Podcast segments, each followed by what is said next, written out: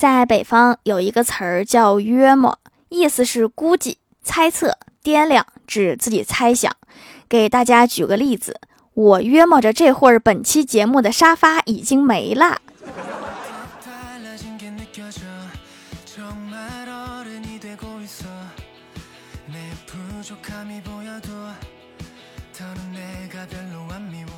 Hello，蜀山的土豆们，这里是甜萌仙侠段子秀《欢乐江湖》，我是你们萌豆萌豆的小薯条。上一期节目有留言抽奖哈，谁还没有去参加呀？目前还没有开奖，赶快去！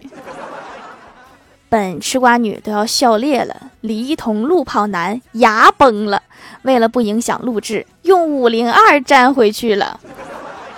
网友表示，好久没有刷到这么可怜又好笑的新闻啦，哈哈哈哈！还有网友表示，这都陈年旧事了好吗？你们最近笑料这么少，老新闻都翻出来重新笑了吗？还有网友表示，李一桐喜剧人实锤了呀，搞笑女都是天生的，有木有？而且还顺便催他直播。新闻太好笑了，发出来让大家一起笑笑。网友们也是非常有才呀，但是这位来自西藏的老中医更有才呀。很多人问，去西藏的人都会感觉很治愈，这到底是为什么呢？这位拉萨的老中医是这么说的：缺氧，脑子短路，很多事儿想不起来，就会感到很幸福。说白了，就是人傻一点，就没有那么多烦恼了。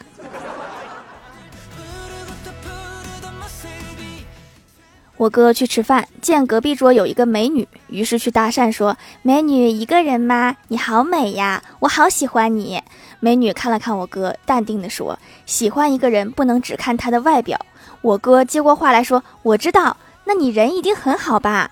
美女说：“还要看看自己外表，你是不是高估自己颜值了？”今天一大早就听见对面年轻妈妈在骂孩子，说这么大了还尿床，羞不羞啊？他儿子愤愤地说：“一毛老是跑到我床上睡，我撒泼尿让他知道这个窝是我的。”走别人的路，让别人无路可走。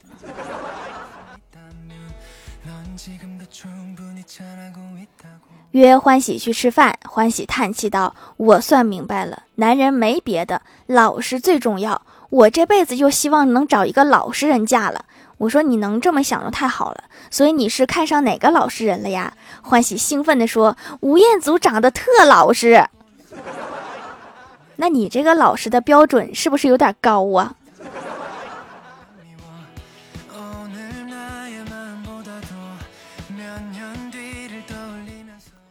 刚才在理发店旁边坐着一个妹子，剪头小哥一直和她扯闲话。小哥说：“还在读书啊？”妹子说：“嗯，大三。”过了一会儿，小哥又问：“在读大学吗？大几了呀？”这个时候，妹子发现了根本就没有听他说话，于是就开始胡说八道。妹子说：“研二了，今天从哈尔滨过来的。”小哥说：“哇，从哈尔滨过来好远，你男朋友在昌平吗？”妹子说：“嗯嗯。”小哥继续问。说真好，他会来接你吗？妹子说不了，他在陪他老婆吃饭呢。然后沉默了二十分钟，剪完了头。我猜这个时间，剪头小哥里面已经过了整部电视剧了。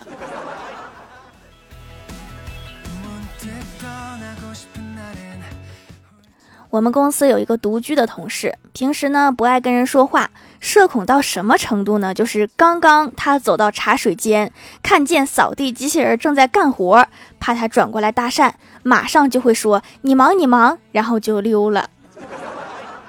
这是我见过最离谱的社恐了。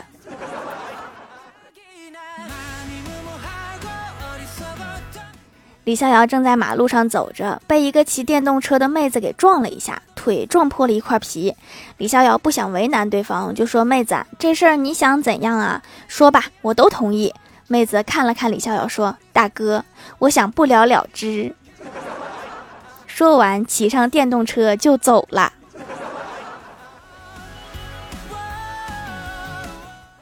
郭晓霞来公司写作业，写完让我帮忙检查一下。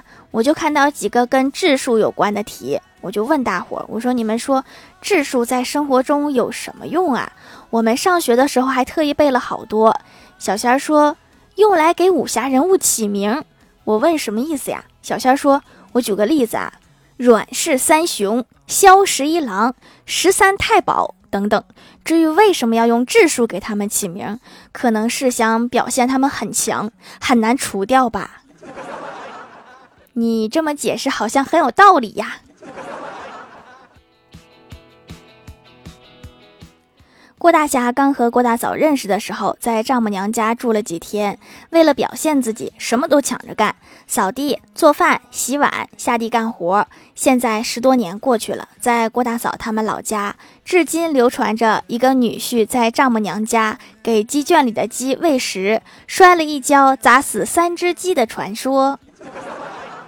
这种情况下，居然还把女儿嫁给你了，说明这老丈人家真挺不错。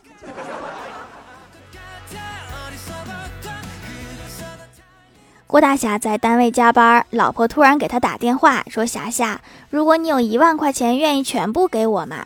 郭大侠爽快的答道：“愿意呀。”然后老婆又问：“那十万呢？”郭大侠满不在乎的说：“别说十万了，就算是一百万，我也愿意。”郭大嫂笑着说。那如果是三百零六块五毛呢？郭大侠一顿，赶紧反问：“你翻我袜子啦？”前面那些都是如果，最后这三百多是真的有。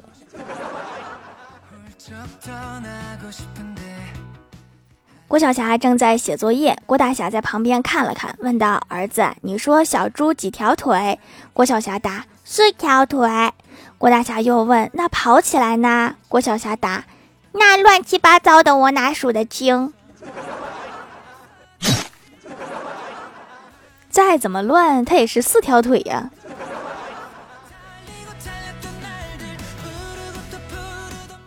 欢喜最近沉迷偶像剧，今天看着偶像的海报，沉醉的说：“好想变成雪啊，这样就可以落在他的肩上啦。”我说：“如果他撑了伞呢？”欢喜说。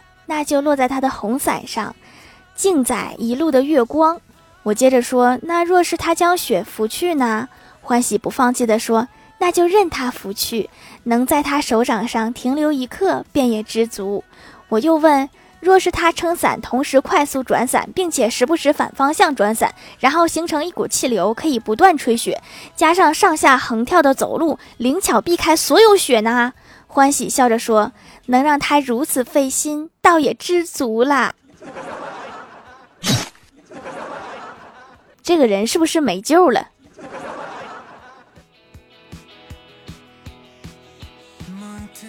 我哥今天去动物园了，我问环境怎么样，有什么值得去的地方吗？我哥说有，我推荐老虎园。我今天去了那儿的工作人员说，二十块可以买一只活鸡喂老虎。于是我拿了一只，然后回家炖了，嘎嘎好吃，嘎嘎香。管理员和老虎对了一天的账，死活对不上。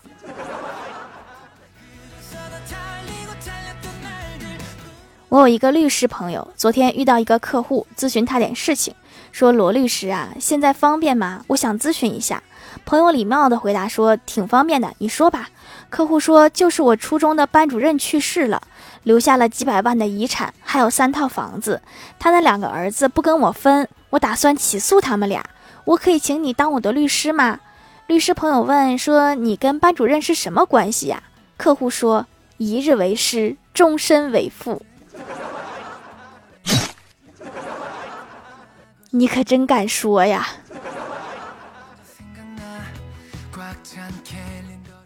嗨，蜀山的土豆们，这里依然是带给你们好心情的欢乐江湖。喜欢这档节目，可以在某宝搜店铺“蜀山小卖店”支持一下我的店店。双十一蜀山小卖店活动还在继续哦，赶快来参加吧！还可以在节目下方留言互动，还有机会上节目哦。下面来分享一下听友留言。首先，第一位叫做薯条酱，别拖鞋，自己人。他说给条留个段子：一天，物业贴的通知。最近对面楼经常有人反映，我们楼有人拿望远镜偷窥。现在天气炎热，开窗睡觉、洗澡的比较多，请大家收收好奇心。中午楼下保安室闹得沸沸扬扬，听说是偷窥的偷窥狂被抓住了。李逍遥赶紧拿起望远镜看看是谁，这么缺德。这儿竟然还有一个漏网之鱼。下一位叫做龚逸晨二二班，他说沙发段子考完试，我和同学玩耍，同学说考砸了，只考了九十六分。我拍拍他的肩膀说：“你都比上次高了一分，我还和上次一样。”同学非但没有高兴，还有点生气，说：“你上次是全班唯一一个满分，这次还是……你这已经没有进步空间了，好好保持吧。”下一位叫做香可口的蛋糕，他说段子一条：明明是个富二代，却按时上课写作业；明明可以开豪车，我却每天挤公交；明明可以靠脸吃饭，而我却努力着。这就是我和明明的区别。这个明明还缺朋友吗？我觉得我可以试试。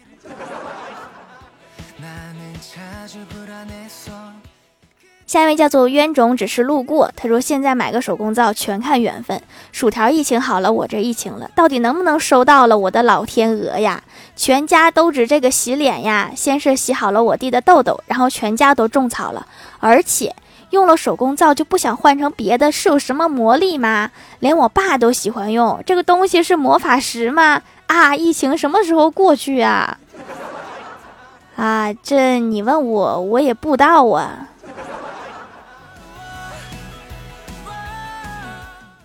下一位叫做天乐失乐志，他说没人，我是沙发（括号潜水多年）。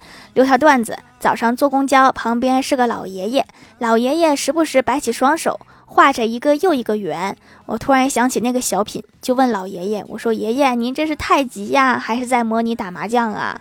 老爷爷看了我一眼，说：“小伙子，懂得挺多呀。平时喜欢看书吗？”我说：“还好，挺喜欢。”老爷爷说：“那就没错了。”人丑就要多读点书，这老爷子怎么还埋汰人呢？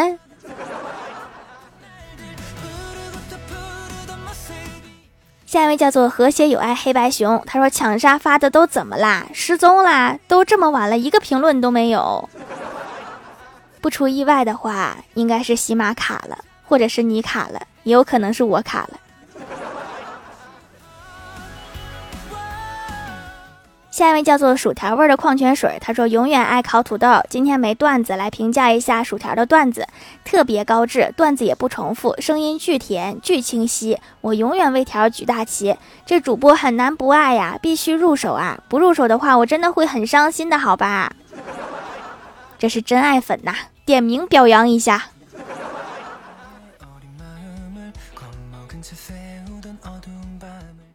下一位叫左 T 幺三六九四三二，他说冬天会起红血丝，还起皮。跟客服聊了一会儿，给我推荐了几个手工皂，买回来就用了一块。因为之前只用过舒肤佳，所以害怕干涩，先洗了下手，真的惊到我了，竟然非常保湿，完全不干。然后洗了脸也不会敏感，起皮是没有啦。红血丝希望可以早日改善呐。角质层养厚了就可以了哈，能看见红血丝，主要是因为太薄了，透明。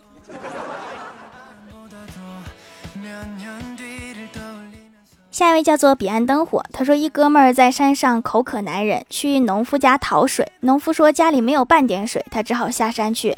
等走到半山腰，听见农夫在山顶喊他，回头一瞧。农夫手里举着一个水罐，他好不容易爬到山顶，心想这下有水喝了。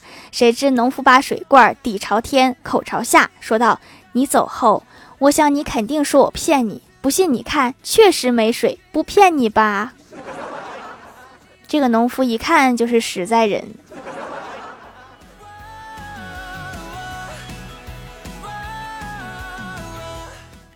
下一位叫做一条一条数一数数薯条，他说段继续流，楼继续盖，薯条造造卖到国外。都说科技改变生活，近来科技狠了点儿，把生活改成了狠活儿。不怪科技，怪某些人偷偷用黑科技，纯黑纯黑的那种。所以双十一一定要买薯条的手工皂皂，因为传统工艺不含科技，只含诚意。这是粉丝发自内心的评价，这可不是我花钱雇的呀。下一位叫做小火焰在燃烧，他说新粉丝薯条酱的声音好好听呀，喜欢留条段子。郭大侠说小于八十五分，少多少打多少下，结果郭晓霞考了九十分，说：“爸比，大鱼是不是可以我打你呢？”郭大侠表示很无奈。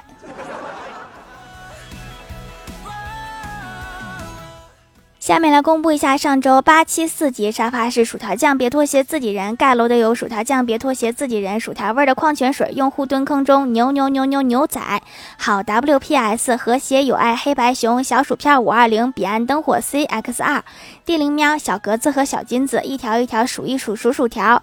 蓝轩与唐武林、迅猛龙尼克，感谢各位的支持。好了，本期节目就到这里啦，喜欢我的朋友可以来蜀山小卖店支持一下我。以上就是本期节目全部内容，感谢各位的收听，我们下期节目再见，拜拜。